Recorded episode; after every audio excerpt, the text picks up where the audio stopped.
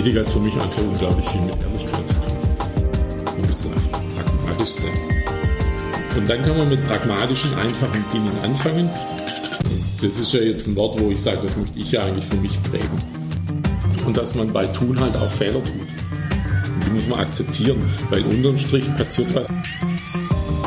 Hallo und herzlich willkommen zum Wirtschaft und Ethik-Podcast, dem Audiokanal der Ethik Society und des Wirtschaft- und Ethik-Magazins. Hier geht es um das ehrbare Kaufmanntum. Wir möchten Unternehmern und Managern die pragmatische Ethik näher bringen. Ihr Experte zum Thema ist Jürgen Lenzmeier. Viel Spaß! Also, ihr da draußen, ich bin heute in Mömlingen. Mömlingen, Mömlingen genau. Das ist irgendwo zwischen Frankfurt und, und Würzburg.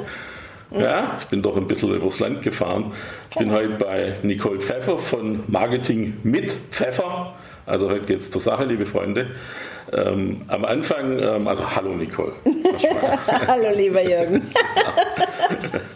äh, so am Anfang vom Podcast, Nicole, stelle ich so immer ein bisschen die Frage, ähm, was dich denn eigentlich so den ganzen Tag umtreibt und mit was du so deine Brötchen verdienst. Mhm. Also Marketing mit Pfeffer ist eine ähm, Marketingberatung, keine Marketingagentur, weil wir kein Design machen im klassischen Sinne, sondern wir beraten Mittelstand und Freiberufler, Selbstständige im Bereich äh, Markenpositionierung, Marketingstrategie, Employer Branding, Markenaufbau. Okay.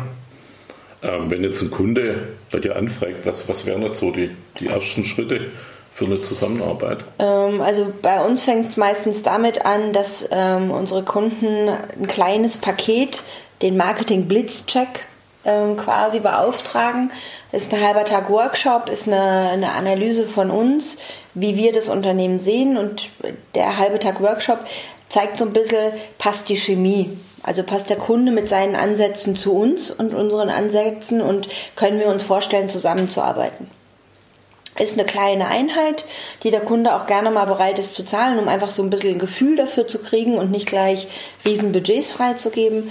Ähm, es ist dann meistens so, ähm, dass er dann den Abschlussbericht bekommt von dem, was wir erarbeitet haben, mit Handlungsempfehlung. Und daraus kommt meistens dann der Wunsch zu sagen, ähm, Frau Pfeffer, können wir uns super gut mit Ihnen vorstellen und Ihrem Team, lassen Sie uns da mal sprechen, das und das haben wir die nächsten zwölf bis vierundzwanzig Monate vor. Dass wir das in der Form angehen. Das heißt, im zweiten Schritt ist es dann schon ein sehr konkretes ja. Marketingkonzept, ja. wo Mittel und Maßnahmen definiert werden. Genau, wo erstmal die Vision, das Ziel erarbeitet hm. wird, wo erstmal hingeht, und da sprechen wir bei uns nicht von Umsatzgrößen oder von Stückzahlen oder von was auch immer, sondern da geht es bei uns immer darum, was ist das empathische Ziel, was ist das emotionale Ziel, wo möchte ich in fünf oder in zehn Jahren stehen oder auch vielleicht erstmal nur in zwei Jahren. Okay. Der Titel deines Buches heißt ja Neues Unternehmen denken. Was kann man sich denn konkret darunter vorstellen? Oder anders gesagt, was, was, was verstehst du unter neu? Neues Unternehmen denken, neu. Also äh, bei mir ist neues Unternehmerdenken ähm, jegliches Denken in Unternehmen, was Flexibilität und eine kontinuierliche Entwicklung beinhaltet. So, und ähm, das fängt damit an, dass ich mir immer wieder verschiedene Teilbereiche meines Unternehmens angucke und schaue, was ist aktueller Stand, ist das noch passend für den Markt, für meine Kunden, für den, den ich erreichen will. Und wenn es nicht mehr passend ist, wo hole ich meine Ideen her, um mein Unternehmen wieder passend für den Kunden auszurichten.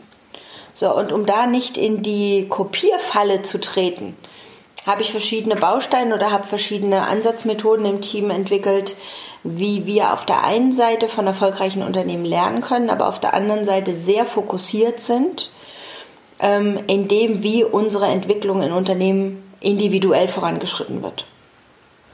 Weil es dann schon weit übers Marketing hinausgeht. Ja, ja. Da spielt halt, und das muss ich... Das ist die Frage, wie man Marketing definiert, natürlich. Ja, Marketing ist ja vom Prinzip her alles, was mit Positionierung, mit Markenaufbau, mit Sichtbarkeit auf dem Markt zu tun hat. So, und ähm, da spielt bei uns sicherlich rein, dass, dass ich als, als Managing Director von Marketing mit Pfeffer ähm, auch Personal- und Organisationswesen studiert habe, mhm. und ich immer den Zusammenhang zwischen den Potenzialen in Unternehmen über Mitarbeiter und deren Stärken, deren Kraft, wie können die sich einbringen, mit dem Inhalt Marketing matchen kann. Wir merken das aktuell. Wir haben mittlerweile vier oder fünf Kunden, wo wir Employer Branding machen, mhm. und wo es darum geht, im ersten Schritt Unternehmen darauf auszurichten, welche Werte lebe ich denn? Wie ist mein, wie ist mein Unternehmen als, als Chance für Mitarbeiter zu sehen? Wie, wie muss ich mich da neu umstellen? Und da fangen wir meistens schon an, wo es ganz massiv erstmal in eine Veränderung reingeht, weil ich kann vorne nicht kommunizieren, wie toll ein Unternehmer ist und was für eine tolle Arbeitgebermarke, wenn es innen drin ähm, Rauch und Schall ist und der Mitarbeiter, der Neue, am liebsten händeschüttelnd mit dem Kopf wieder davon. Ja, jetzt sind wir ja schon, schon tief, fast schon tief drin im genau. Thema Nachhaltigkeit und, und Ethik, und das hat ja auch bei Mitarbeitern sehr viel mit Äh, welchen Sinn finde ich eigentlich in, in dem Unternehmen und dort mhm. zu arbeiten, zu tun. Aber vielleicht nochmal kurz, zur, bevor wir da ein bisschen tiefer einsteigen. Ähm, ich habe im Buch gelesen, dass es um diese Win-Hoch drei Methode geht. Mhm. Ist es deine Methode? Hast du die entwickelt? Ähm, und um, wo liegt die Chance in dieser Methode? Also Punkt eins, ja, ich würde behaupten, wir haben sie entwickelt in der Konsequenz, wie wir sie leben. Ich finde immer wieder ganz viele Menschen, die ansatzweise die Win-Hoch drei Methode auch in irgendeiner Form leben, aber nicht in der Konsequenz wie wir. Was heißt die Win-Hoch drei Methode? Die Win-Hoch drei Methode bedeutet nichts anderes, als dass, wenn du eine, eine Lösung für ein Problem suchst oder irgendeine Herausforderung meistern willst, dass du für die Lösung mindestens drei Parteien integriert haben musst, bei denen du einen, und jetzt kommen wir wieder auf das Wort ehrlich, ehrlichen bzw. echten Nutzen schaffen musst. Lass mich dir ein kurzes Beispiel sagen. Ähm, du hast beim Buch angesprochen, das ist letztes Jahr im Juni rausgekommen, und wir haben zu dem Buch eine Preview-Buchlesung durchgeführt. Das heißt, vor dem eigentlichen Veröffentlichkeitsdatum, Erscheinungsdatum, haben wir eine Buchlesung gehalten bei uns im Ort, weil für mich wichtig war, an unserem Standort loszulegen. Zu dieser Preview-Buchlesung haben zwei Kundinnen von mir zehn Tickets erhalten, wo meine Kundinnen potenzielle Interessenten einladen konnten für diese Buchlesung. So, die sind hingegangen, haben diese Tickets an potenzielle Interessenten ähm, weitergegeben mit einem tollen Brief, so nach dem Motto, ich habe da was Spannendes und ich würde mich freuen, wenn Sie mich begleiten. So, das hatte zur Folge, meine Kundin Meine Kunden haben potenzielle Interessenten für eine Begegnung gewinnen können, wo es nicht direkt ums Verkaufen ging. Hm. Also meine Kunden sind nicht hingegangen und haben gesagt, ah, lieber potenzieller Interessent, das ist mein Angebot, hast du Interesse, sondern sie haben sie auf etwas, zu etwas mitgenommen, was ein Raritätsprinzip hatte, weil zu dieser Preview-Buchlesung, wir haben nur eine durchgeführt und da konnte man sich auch nicht regulär anmelden. So. Und ich habe auf der Bühne gestanden, habe ähm, die eine oder andere Textpassage vor, ähm, vorgelesen und so meine Gedanken ergänzt und hatte da natürlich die Möglichkeit, auch von meinen Kundinnen, die an dem Tag vor Ort waren, das ein oder andere einfach begeisternd ähm, zu erzählen und meinen Kundinnen die Bühne zu geben. Das heißt, nicht ich stand im Mittelpunkt, sondern die potenziellen Interessenten für meine Kunden.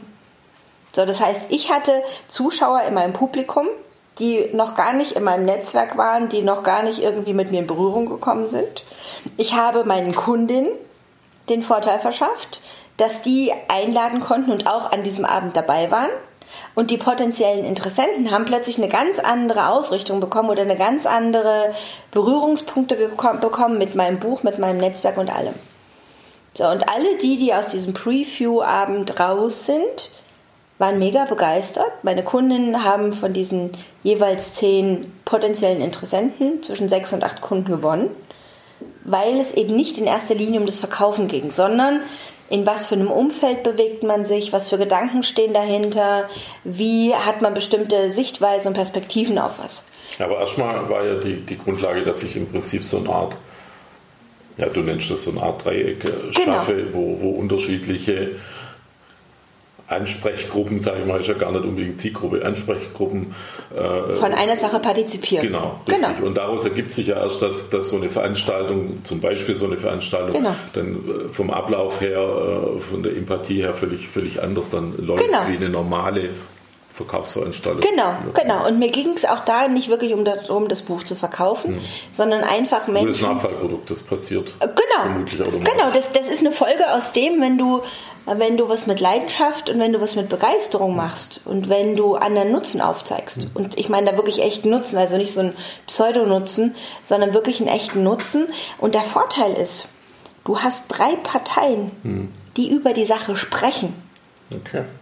Das heißt, die Wahrscheinlichkeit, dass es erfolglos wird oder gegen, gegen die Wand fährt, ist wesentlich minimiert. Also wir haben eine Erfolgsaussicht von, von Projekten, wo wir die Win-Hoch drei Methode konsequent anwenden, von über neunzig Prozent. Gehen wir mal ein bisschen auf das Thema Nachhaltigkeit, was halt immer mein, logischerweise mein, mein Anliegen ist. Ich stelle ja im Augenblick immer noch leider immer noch viel zu viel oder viel zu oft fest, dass es im, im Marketing... ja, einfach immer noch Greenwashing äh, gibt, egal ob das jetzt Farben von Logos sind oder, oder Texte auf Produktbeschreibungen oder sonstige Slogans, die da irgendwo mhm. abgedruckt sind. Äh, mhm. Und selbst so diese Nachhaltigkeitsberichte, die jetzt inzwischen ab und zu mal auftauchen, mhm. äh, sind jetzt erstens überhaupt nicht vergleichbar, ähm, aber zweitens sind es für mich eigentlich im Grunde genommen Imagebroschüren mit, mit anderen Inhalten. Ja. Ähm, Ist da nicht auch neues Unternehmerdenken gefragt? Naja, aus meiner Sicht ähm, ist halt der Punkt, äh, wenn du Nachhaltigkeit in den, in den Fokus stellst und du rückst den Begriff Nachhaltigkeit in den Fokus. So ist meine Erfahrung, es ist meistens so, dass sich viel Gedanken darüber gemacht wird, was ist denn jetzt Nachhaltigkeit, und man palabert und brainstormt und verschwendet wieder Ressourcen und arbeitet wieder nicht nachhaltig, sondern man versucht irgendwas. Ich glaube schon, dass Nachhaltigkeit eine Lebenseinstellung ist. Und das auch ganz besonders im Marketing. Ganz besonders in dem, wie wir uns positionieren, wie wir Produkte ausrichten. Muss es noch eine Verpackung mehr sein? Also wenn ich mir diesen, diesen Wahnwitz überlege, dass es Ananas jetzt geschält gibt, aber dafür in der Plastikschale, boah, da geht mir die Hutschnur hoch. So, und das ist, das ist eine, eine Kombination, die einfach mit einer gewissen Grundhaltung was zu tun hat, die mit einer gewissen Einstellung zu tun hat. Und ich glaube, ja, da sollten wir im Marketing ganz massiv schauen, dass wir auf der einen Seite überprüfen, müssen wir wirklich noch eine extra Runde, müssen wir wirklich noch was extra machen, und stattdessen, dass wir uns auf den Kern konzentrieren und auf das, was unmittelbar damit zusammenhängt. Ein weiterer Aspekt ist sicherlich auch, ähm, ich erlebe es immer wieder, wenn Unternehmen ein Stück weit angetriggert sind, ihren Mitbewerber bekämpfen zu müssen mhm. oder einen Konkurrenten mhm. die Stirn zu bieten, dann setzt meines Erachtens nach sehr oft der Punkt ein, dass man über das normale Maß und über das gesunde Maß hinausgeht. So, und dann ist für mich der Nachhaltigkeitspfad verlassen. Und das ist so ein Punkt, ähm, ich glaube, wenn wir uns mehr am echten Kundennutzen orientieren. Mir hat es ehrlich vorhin gut gefallen, also ehrlich ähm, und, ja. und richtig. Und, ja, der ehrliche, der ehrliche Nutzen. Also das ist ja, um da nochmal kurz einen Schwenk zu machen auf die Win-Hoch drei Methode, du kannst immer mindestens drei Parteien glücklich machen mit dem, was du machst. Aber ist es wirklich ehrlicher Nutzen? Hm. Ist es ein Nutzen, den der andere auch wirklich als solches sieht und ohne Nachteile uneingeschränkt nutzen kann? Ähm, was würdest du denn als Beraterin, als Agentur, sage ich jetzt mal, tun, wenn du, wenn du so ein bisschen feststellst, dass der Kunde vielleicht, das ist ein hartes Wort, seine, seine Kunden betrügt, also so wie V W, sage ich jetzt mal, mhm. äh, wirklich äh, aufs Kreuz legt und, und du als Marketingagentur dafür irgendwo ein, wenn Sie jetzt mal ein Kommunikationskonzept entwickeln müsstest, du aber genau weißt, äh, da dahinter steckt eigentlich äh, eine Lüge. Mhm.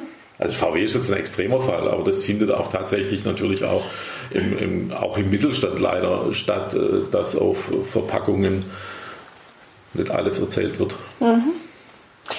Ähm, äh, ja, ist ein Punkt, und der auch bei uns immer wieder, wo wir prüfen müssen, wo wir gucken müssen. Wir haben zwanzig sechzehn uns von zwei Kunden getrennt, weil genau die Situation da war. Wir hatten zwei Kunden, wo wir was kommunizieren mussten, wo wir eine Strategie aufbauen mussten, wo wir mehrfach darauf hingewiesen haben, wenn wir das so und so kommunizieren, entspricht es nicht der Tatsache, wie es vor Ort sein wird. Mhm. Und ähm, die Geschäftsführer hatten, haben nicht die, das Verständnis gehabt, ja, wollen wir das ja nur ein bisschen, nee, nee. Das bisschen ist vielleicht am Anfang ein bisschen und das schaukelt sich dann irgendwann hoch und im Rahmen der ganzen Social-Media-Kommunikation fällt dir das irgendwann auf die Füße. Das ist so. So, und wenn Unternehmen beratungsresistent ist, vorausgesetzt, wir sehen das überhaupt oder wir kriegen das überhaupt mit. Es ist ja manchmal, also ich glaube nicht, dass ein externer Berater bei V W jetzt als Beispiel das mit der Schummelsoftware oder mit allem, was... Ich bin mir nicht so ganz sicher. Also es gab diesen, diesen Fernsehwerbespot, mhm. äh, wo an den Auspuff das weiße Tuch gehalten wurde und das dann weiß blieb sozusagen. Also mhm. da sage ich mal, da muss die blödeste Marketingagentur auf die Idee kommen, dass das irgendwie nicht sein kann. Ja, aber das ist ja immer die Frage, weil es werden ja Honorare bezahlt. Wie aber, hoch sind die? Bin ich klar, davon aber, abhängig? Aber die Frage auch da, ähm, habe ich nachgefragt als Agentur und war mit meiner Antwort, war mit der Antwort zufrieden, ja. um mein Gewissen zu beruhigen. Und ich muss dazu sagen, da ist bei uns nicht so, dass wir unser Gewissen beruhigen, sondern wir fragen danach, ist dem wirklich so und prüfen auch. Und wie gesagt, das hat bei uns dazu geführt, dass wir uns zwanzig sechzehn von zwei Unternehmen als Kunden getrennt haben, die wir vorher drei und fünf Jahre ähm, im Portfolio hatten, wo, wo einfach, wo es nicht weiterging. Und wo man auf unsere Empfehlung hin ähm, da keine Veränderung eingeführt hat. Und dann haben wir das gnadenlos, haben wir das durchgezogen. Ja, also ich finde, das verdient wirklich Respekt. Und ich will das auch gar nicht... Ähm Also ich betrachte es auch über, nicht, überhaupt nicht dogmatisch oder mit so einem erhobenen Zeigefinger, ähm, sondern ähm, mir ist einfach wichtig, dass, dass man diese Probleme irgendwo erkennt und, und dass man mit seinen Möglichkeiten äh, versucht, da vielleicht etwas anders zu denken und eine andere Haltung Schritt für Schritt einzunehmen, weil, weil sonst verändern wir nichts. Ja, aber meistens tappen wir doch in die Falle, wenn es höher, schneller weitergehen soll. Ja. Ja. So, und immer dann, wenn ich auf Größe aus bin, ja. also nehmen wir doch als Beispiel den Rednermarkt. Es gibt zahlreiche ähm, Formate, wo man plötzlich irgendwie für neunundvierzig oder für neunundfünfzig einen ganzen Tag Top-Speaker hat. Und wo man noch das und das Geschenk bekommt. Wenn ich auf Masse ausgehe, verlasse ich immer den Weg der Nachhaltigkeit. Ja, erstens verderbe ich den Markt komplett und ich verlasse zwangsläufig den, den Weg Nachhaltigkeit im Sinne von, von Transparenz und Qualität genau. und, und all diesen Dingen. Das genau. ist so, ja, definitiv. Und das, genau. ist, das ist in jeder Branche so. Genau, und damit mache ich aber auch meinen eigenen Wert kaputt. Damit mache ich auch das, was ich an Leistung bringe oder an Nutzen bringe, nehme ich ja selbst den Wert raus. Ja, und dann muss ich das als, egal ob jetzt Rednermarkt oder, oder Maschinenbaubranche oder Nahrungsmittelbranche, dann muss ich als Einzelner, aber das kann ja auch im Marketing, kommt mir jetzt gerade so, das kann ja im Grunde ein richtig, oder es ist ja ein richtig guter Marketing-Aspekt zu sagen, ich positioniere mich anders. Ich schaue nicht auf den Wettbewerb, ich mache schneller äh, et cetera nicht mit, sondern ich positioniere mich anders. Also ich habe in meiner Ethik Society einige ausgezeichnete Firmen, die sich, die sich wirklich bis zu hundert Prozent völlig anders äh, positioniert mhm. haben, äh, im Nahrungsmittelbereich zum Beispiel, mhm. und damit extremen Erfolg haben. Weil sie sagen, ich, ich mache das anders. Mhm. Ja, also also Beispiel, mein, mein Lieblingsbeispiel Sonnentor in, in, in Österreich. Mhm. Ähm, das ist ja zum Beispiel, äh, man packt Tee und Kräuter ein in fünfzig Gramm Tüten. Mhm. Äh, da steht keine Maschine, die die Tüten bepackt. Das machen Mitarbeiter von Hand, das machen die Bauern in der Region äh, in Heimarbeit. Mhm. Äh, und da steht keine, keine einzige Maschine, die abfüllt. Äh, obwohl er sich so ungefähr geschätzt hundertfünfzig Mitarbeiter sparen würde. Und, und er sagt, er sagt einfach ganz konsequent, ich mache das deshalb nicht, weil die dann ihren Arbeitsplatz verlieren würden. Und das ist eine ganz konsequente Haltung in, in eine andere Richtung. Aber aus Marketing-Gesichtspunkten ist eine, äh, ist eine Positionierung natürlich, wo ich sage, ich mache das so und nicht anders. Ja, natürlich. Also da brauchen wir auch gar nicht drüber reden. Das ist, das ist klar. Nur das Beispiel, was du jetzt gerade genannt hast, ähm, die Frage ist, kann, kann das die automatisierte Abfüllung nicht irgendwelche Mehrwerte bringen, die für den Kunden einen niedrigeren Preis ermöglichen?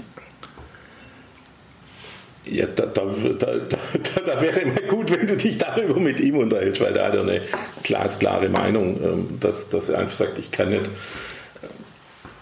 Also es ist eine, eine sehr schwache Region, wo, wo mhm. er sitzt, wo, wo es keine Arbeitsplätze gäbe, wenn, wenn äh, neben mhm. ihm nochmal zwei, drei andere Unternehmen mhm. das anders sein würden, mhm. ähm, dann wäre diese Region an sich tot. Mhm. Äh, und, und, und deshalb macht er das einfach unter diesen Aspekten. Und er sagt, mir geht es nicht darum, äh, einen Nutzen für den Kunden im Sinne von besserer Preis zu haben, mir geht es darum, dass die Leute dort Arbeit haben äh, und, und ihre, ihr Leben leben können. Naja, ähm, der Nutzen für den Kunden kann ja bei dem durchaus auch darin bestehen, einen Teil auf diesem Wege der Gesellschaft zukommen zu lassen. So, und wenn ich bereit bin, etwas mehr für etwas auszugeben, weil es in der Region hergestellt, fertiggestellt wird, was auch immer, habe ich natürlich, bin ich auch bereit, einen anderen Preis zu zahlen. Genau. Aber dann ist die Marke und die Aussage dieser Marke ganz klar mit Werten hinterlegt. Absolut. So, und damit sind wir, sind wir voll Absolut. Im Thema Nachhaltigkeit, ohne dass wir nur einmal ja. das Wort eingesetzt ja. haben. Also du bist ja auch, wenn, wenn du zum Beispiel wie er arbeitest, ähm, mit allem, was da dahinter steckt, mhm. ähm, sind die Kunden äh, an der Kaufstelle ähm, ähm, ja auch weniger preissensibel. Genau. Ähm, ähm, weil es halt ehrlich ist. Also es ist ein ja. ehrlicher Nutzen. Es ja. sind halt Kräuter, ähm, die dort halt angebaut werden mhm. äh, und nicht irgendwie... Hm, hm. Ja, aber da hast du wieder den Mix. Einen ehrlichen Nutzen. Ja, da hast du wieder den Mix. Du hast den Mix, dass das Produkt als solches aus der Region kommt. Mhm. Du hast die Ergänzung, dass es von Mitarbeitern aus der Region kommt, obwohl es eigentlich gar nicht notwendig wäre, aber man hat sich dafür entschieden. Mhm. Und ich weiß es nicht, also ich glaube, wir würden noch das ein oder andere finden. Und schon hast du einen Mix aus einem Nutzenversprechen, aus einem Werteversprechen für den Kunden, mhm. wo der Kunde, wenn er so ein, so ein Portfolio in, in Gänze bekommt, sich immer dafür entscheiden würde. Und das ist ja das Spannende, was die Großunternehmen äh, zusehends vergessen oder aus den Augen verlieren. Da geht es nur auf Masse, Masse, Masse. Ja. Statt zu gucken, ähm, wo kann ich denn wirklich Ertrag erwirtschaften, der auch morgen noch die mhm. Sicherung meines Unternehmens gewährleistet. Okay. Ich habe im Buch ja ein bisschen, ein bisschen geschmökert und, und du schreibst an irgendeiner Stelle auch, ähm, dass es bei Investitionen nicht nur grundsätzlich um, um Materielles ähm, geht. Ähm, in welche Punkte sollte der Unternehmer noch investieren, also in Dinge, die, die jetzt nicht wieder ganz direkten Umsatz erzeugen? Ähm... Also ich habe die Erfahrung gemacht, ähm, auch als ich, als ich Marketing mit Pfeffer noch nicht hatte, sondern in Führungspositionen waren, wenn du Leute hast, die du wegen Geld holst, die gehen auch irgendwann wegen Geld. Und ähm, Investitionen in deinem Unternehmen ähm, haben aus meiner Sicht, müssen in erster Linie in irgendeiner Form mit dem Mitarbeiter und Führungskräfte, also mit deiner Mannschaft verbunden werden. Sei es an Weiterbildung, sei es an bestimmte Innovationskraft oder bestimmten Komfort am Arbeitsplatz, ähm, sei es an was auch immer, wo du nie im ersten Schritt sofort einen Return drin hast. Aber du schaffst damit eine, ein Umfeld, eine Rahmenbedingung, wo die Mitarbeiter ein ganz anderes Wohlfühlgefühl haben, auch wenn sie vielleicht viel arbeiten müssen. Und wenn sie harte Ergebnisse liefern müssen, aber wo sie sich in einem Umfeld bewegen, wo sie es gerne tun. So, und damit geben Mitarbeiter immer mehr ihres Potenzials und ihrer Leistung frei, als wenn die Rahmenbedingungen eben nicht so perfekt wären. So, und das heißt für mich Investitionen, wirklich ähm, spreche ich mit den Mitarbeitern ab, wie sieht die individuelle Weiterbildung aus? Ähm, spreche ich ab, wenn ich merke, mh, da ist Teilzeitbedarf, wie kann ich das in Einklang äh, vielleicht mit anderen Mitarbeitern oder mit einer neuen Kraft in Einklang bringen? Auch da investiere ich. Ähm, wie schaffe ich es, dass ich ein Wohlfühlgefühl im, im, wirklich im, in dem Bereich habe, wo die Mitarbeiter sind. Und das fängt von der Kantine oder vom Casino oder also von der Essensstätte, vom, von der Stätte an bis ähm, beteilige ich mich an irgendeinem Social Response Projekt, wo meine Mitarbeiter entweder drei Monate ähm, Auszeit nehmen können oder wo sich nebenbei in ihrer Freizeit an sozialen Projekten beteiligen können oder was auch immer. Mir geht es darum, die Mitarbeiter nicht nur fachlich zu fördern und zu fördern, sondern empathisch und sozial und emotional. Hat das auch viel mit dem, mit dem Abbau von Hierarchien zu tun? Du brauchst heute, Hierarchien ist das Tödlichste. Hm. Wir, wir erleben gerade aktuell bei zwei Kunden, die fünfzig und achtzig Mitarbeiter haben, die von der Hierarchie gesteuerten Organisationsform umstellen in eine Netzwerkfunktion. Hm. So, das heißt, du hast Mitarbeitern Projekten zugeordnet, du hast Mitarbeitern Lösungen und Problemstellungen zugeordnet, aber keine Abteilung mehr. Also ich habe letztens auch ein, ein Gespräch geführt, da ging es auch im Teil um, um dieses Thema, also dass man Mitarbeitern mehr eine Rolle geben sollte als eine, eine ausgeschriebene Funktion in der Stellenbeschreibung. Also und diese Rolle äh, muss im Unternehmen im Grunde genommen äh, gefunden werden. Genau.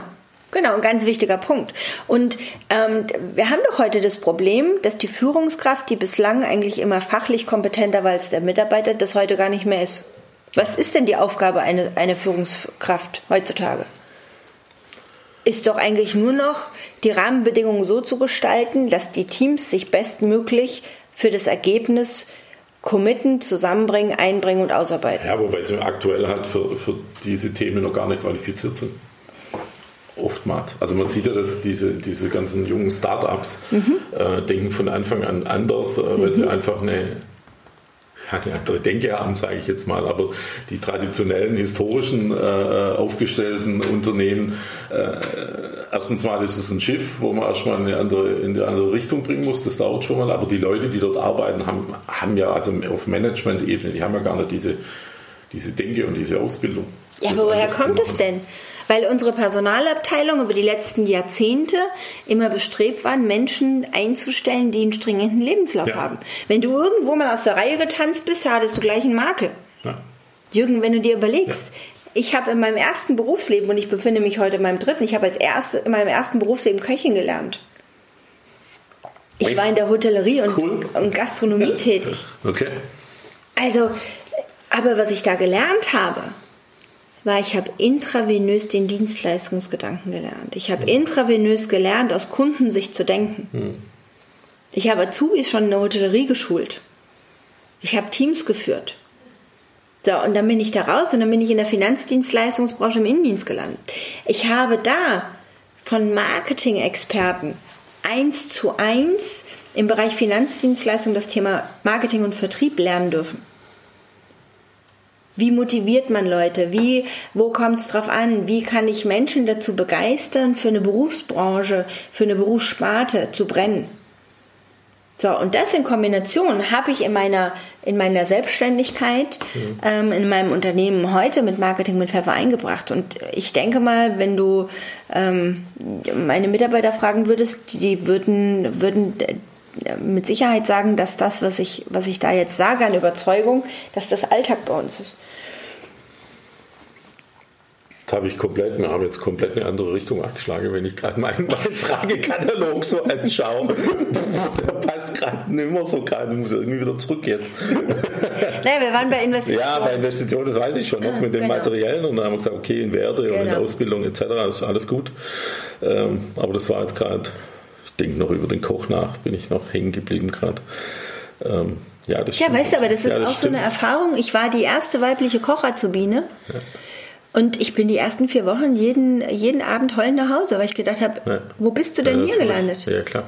So, aber alle drei Bereiche haben mich geprägt und diese, diese drei Entwicklungen ermöglichen mir heute, Marketing mit Pfeffer kontinuierlich weiterzuentwickeln. Wenn ich mir überlege, wir haben zwei, am ersten Februar zweitausendsieben habe ich gestartet. Wir hatten damals hauptsächlich Startups, die wir be- begleitet haben. Mhm. Heute, wir haben Mittelstand. Ist, Hälfte unserer Kunden ist Mittelstand. Die andere Hälfte sind Freiberufler, kleine Unternehmen. So, wir haben das Thema Vorträge mit hinzugenommen. Wir haben ganz massiv den, den Bereich Dozententätigkeit ausgebaut. Mhm.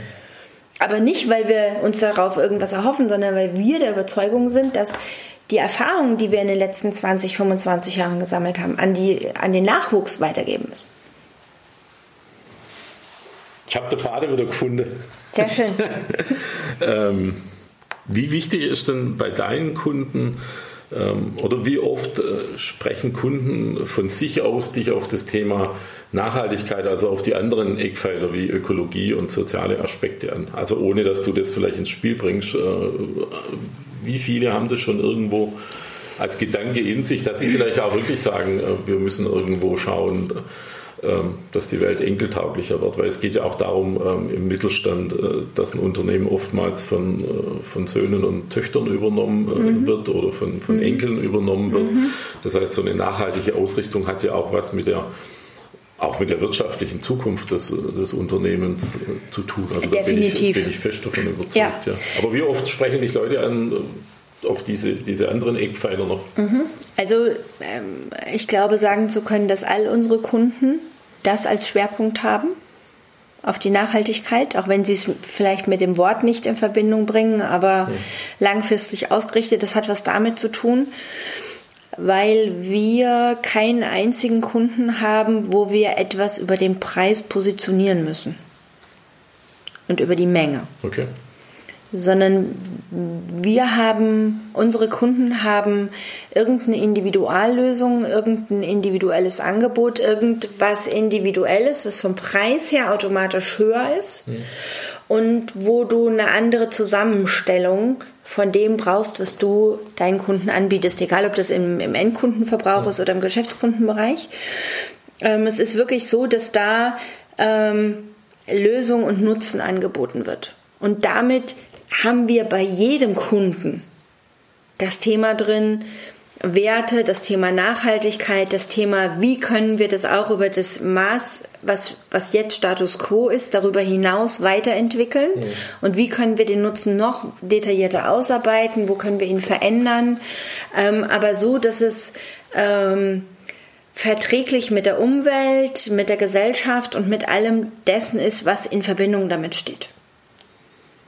So, das heißt auch, und das wissen auch alle unsere Kunden, wenn du dafür eine Positionierungsstrategie erarbeitest, dann ist es so, dass du dafür immer mehr Zeit einplanen musst. Weil du kannst nicht mit dem Preis draußen auf dem Markt mal einschlagen und kannst mal für Verwunderung sorgen, sondern du musst von Anfang an ein Image aufbauen, du musst von Anfang an Grundüberzeugungen abbilden. Also diese... diese Grunddenke ist bei deinen Kunden schon ja. durch das Produkt oder die Dienstleistung eine andere. Ja, definitiv. Weil längerfristig gedacht ja. werden ja. muss. Und auch immer wieder die Frage kommt, ist das, was Sie heute anbieten, ist es in zehn Jahren, wird es noch gefragt? Ja. Oder was müssen wir bis dahin tun? Ich komme nochmal zurück zu dieser Win-Hoch drei Methode. ähm, das heißt ja, dass ich ja durchaus in dieses Dreieck ähm, auch Mitarbeiter oder zum Beispiel das gesellschaftliche Umfeld, also die Region, sage ich jetzt mal, mit einbeziehen kann und im Grunde genommen auch fürs Marketing nutzen kann. Definitiv. Also das hat nicht, das hat nicht nur was mit, mit so direktem Verkaufen zu tun, sondern, sondern Ansprache von ja, Mitarbeitern, Lieferanten, Umfeld. Ja, definitiv. Wenn du, wenn du in so einem Dreieck oder bei uns ist es mittlerweile dann schon teilweise vier oder fünf Ecke, weil wir es aufgrund unserer Erfahrungen sehr gut schaffen, möglichst viele Parteien mhm. mit einzubeziehen und ihnen auch einen Teil zukommen zu lassen, was sie zum Ganzen dazu beitragen. Mhm. Ähm, wenn du das, ähm, wenn du das initiierst, wie gesagt, ist die Gefahr, dass irgendjemand darunter leidet oder irgendeinen Nachteil davon hat, wird extremst minimiert. Aber du schaffst auf der anderen Seite auch, dass sich jeder mal aus der, aus der Perspektive des anderen die Gedanken macht mhm. und was daraus rauskommen kann. Und da ist gerade, wenn wir, wenn wir Dinge neu aufsetzen, ist der Punkt, dass dann schon mal von, von einem der Parteien eine Frage aufkommt oder ein Aspekt aufkommt, wo wir sagen, Mensch, haben wir gar nicht drüber nachgedacht, mhm. aber könnte zum Nachteil führen. Also wie heben, wie, wie verändern wir es so, dass das nicht entsteht? So, und dann schaffst du schon, dass es so ist, dass du durch die Win-Hoch drei Methode oder vier oder fünf, also wir wollen es jetzt übertreiben, aber durch die Win-Hoch drei Methode, dass du da Nachhaltigkeit unter einem ganz anderen Aspekt aufbaust und eine ganz andere Richtung gibst. Ach, das hat ja auch ähm, inzwischen sehr viel mit, mit äh, also vorhin haben wir es von, von Preissensibilität gehabt. Ähm, ähm, zweiter hohen Nutzen ist ja, wenn ich mich nachhaltig aufstelle, Die, dass, dass einfach schlicht die Mitarbeitersuche einfacher wird, weil ich, weil ich einen, einen übergeordneten Sinn schaffe in, in mhm. dem Unternehmen und, und ich wirklich auch ähm, festgestellt habe, äh, zum Beispiel bei meinen Ethik Society Firmen, ähm, dass fast keine von diesen Firmen äh, Schwierigkeiten hat, Mitarbeiter zu finden.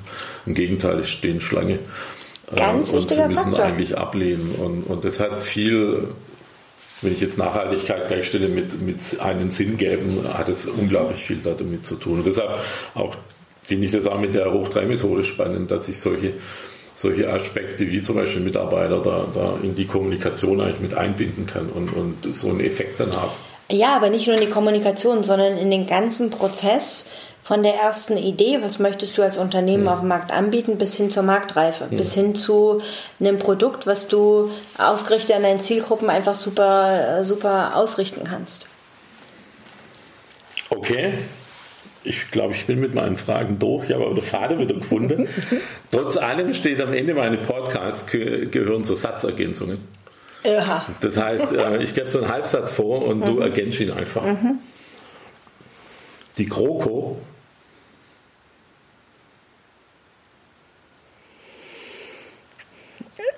ist für mich undenkbar von den Inhalten geworden.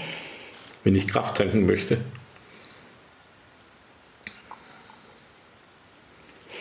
Tauche ich in das Leben unseres kleinen Ortes Mömling ab mit viertausendneunhundert Einwohnern und genieße die Natur und bin ähm, an unserem Standort gebased. Das Wichtigste in meinem Leben. Ist mein Herzensmann. Das letzte Buch, das ich gelesen habe. Das ist das eigene, klar. Nein, ähm, die Millionärsgedanken. Okay. Dein letztes spannendes Erlebnis, Abenteuer. Boah, das ist echt ein Problem, weil ähm, unser Alltag hier ist g- gespickt mit, mit spannenden und, und ähm, Erlebnissen oder Abenteuern. Ähm, ich glaube, das größte spannende Abenteuer ist im Moment, was wirklich alles rund um das Buch passiert. Okay.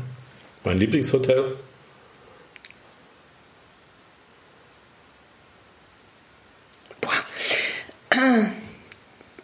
Auch da habe ich mehrere. Also einmal das vor Ort bei uns, das ähm, Seehotel in Niedernberg, welches Hotel ähm, ich auch, ähm, zu dem ich einen besonderen Bezug habe, ist das Steigenberger Airport Hotel, okay. wo ich meine Chorausbildung gemacht habe und wo ich schon verschiedene Rollen hatte und da immer wieder hingekommen bin. Ähm, aber ich schätze auch sehr das Adlon in Berlin. In drei Jahren möchte ich mein Team erweitert haben und einen futuristischen Anbau an unser Büro haben, der Marketing mit Pfeffer noch mehr Entfaltungsmöglichkeiten gibt. Nicole, Dankeschön für das Gespräch. Hat viel Spaß gemacht. Dankeschön, Jürgen. Danke. Vielen Dank fürs Zuhören. Mehr Informationen auf jürgen Bindestrich linsenmeier Punkt de. Abonnieren Sie den Podcast auf iTunes und empfehlen Sie uns weiter. Bis zum nächsten Mal.